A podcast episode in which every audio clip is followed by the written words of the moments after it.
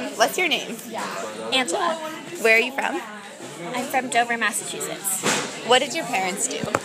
My mom is a professor and my dad does software engineering. What year are you?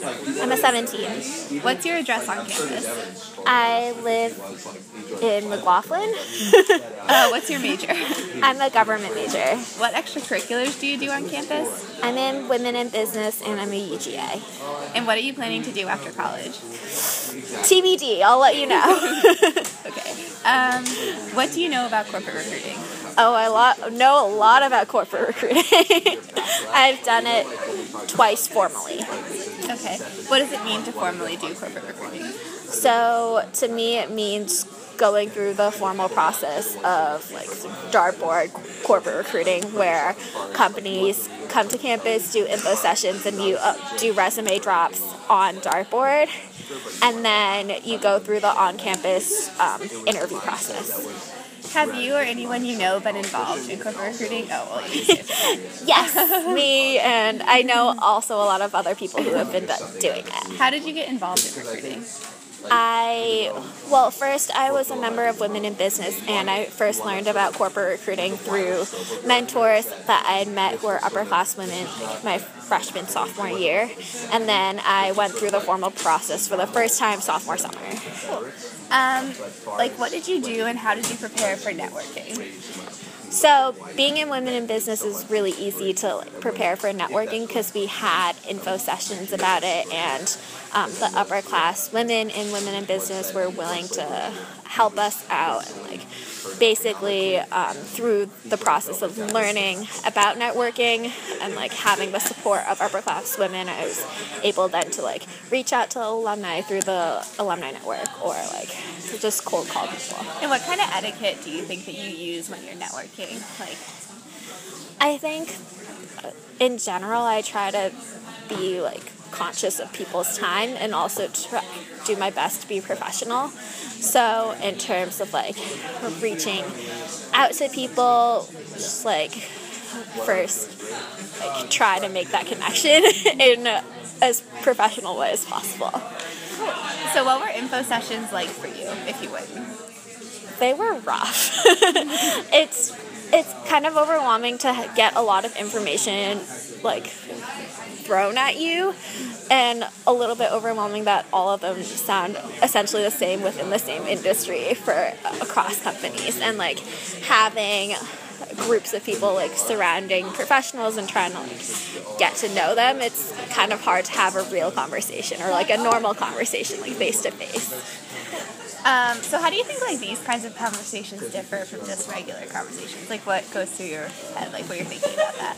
Well, I feel like there are more barriers to open conversation in networking conversation because you know your I think both sides have goals and like from a recruiter's perspective or from like a professional's perspective, they're like just there to like try to find the best people who might be fit for the role or like to try to tell people about the company from but from your perspective there's kind of like that underlying tension that like you're probably there because you want an internship or a job Did you follow up with these kind of conversations? And like why did you do that? Is there like implicit etiquette?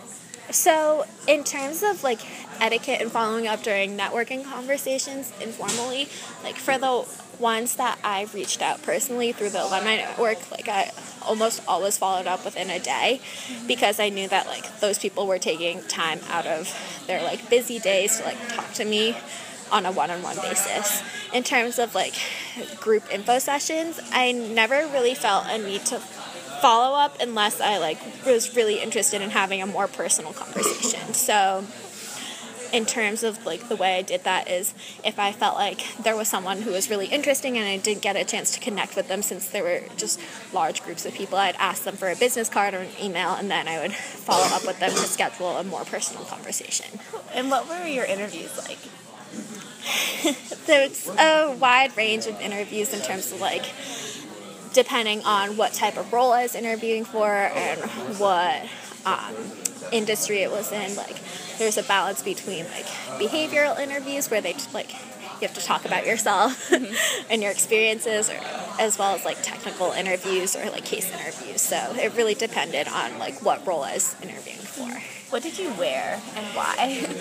So, in terms of what I wore, I tried to be as like conservative and like business formal as possible. So like um, jacket, pencil skirt, like dark and navy colors, like nothing low cut, like made sure my heels weren't too high, and like nothing that would make me stand out in terms of the way I dressed.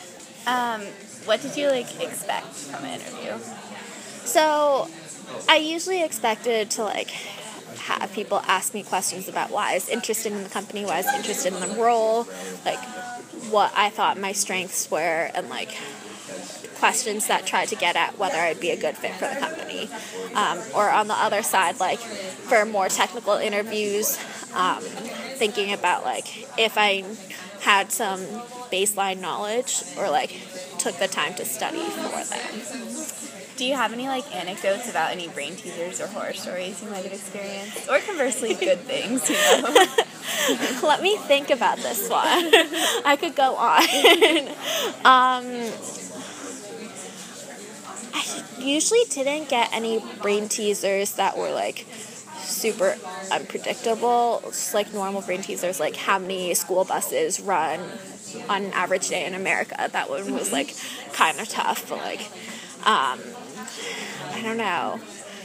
I feel like in terms of harder questions, recently I had someone ask me if I could do Dartmouth all over again, what would I do differently? or um, I also got a question of like, what types of people do you work best with and what types of people do you not work well with mm-hmm. and that was kind of tough because like they were asking me for like, qualities that weren't the opposite of what I said and that was yeah that was a little bit rough. Do you think that like corporate recruiting like changed your Dartmouth experience? Like, I don't know. I think in terms of the impact on my Dartmouth experience, it definitely was a huge time suck in that like I never really knew what I wanted to do. So my philosophy was like apply to as many things as possible and like see where that gets me.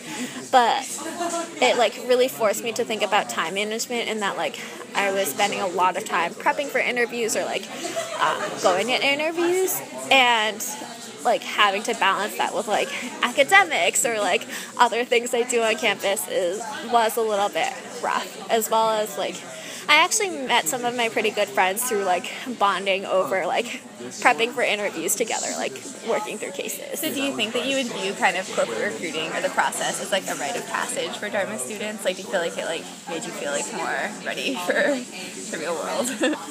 I don't know if it was a rite of passage.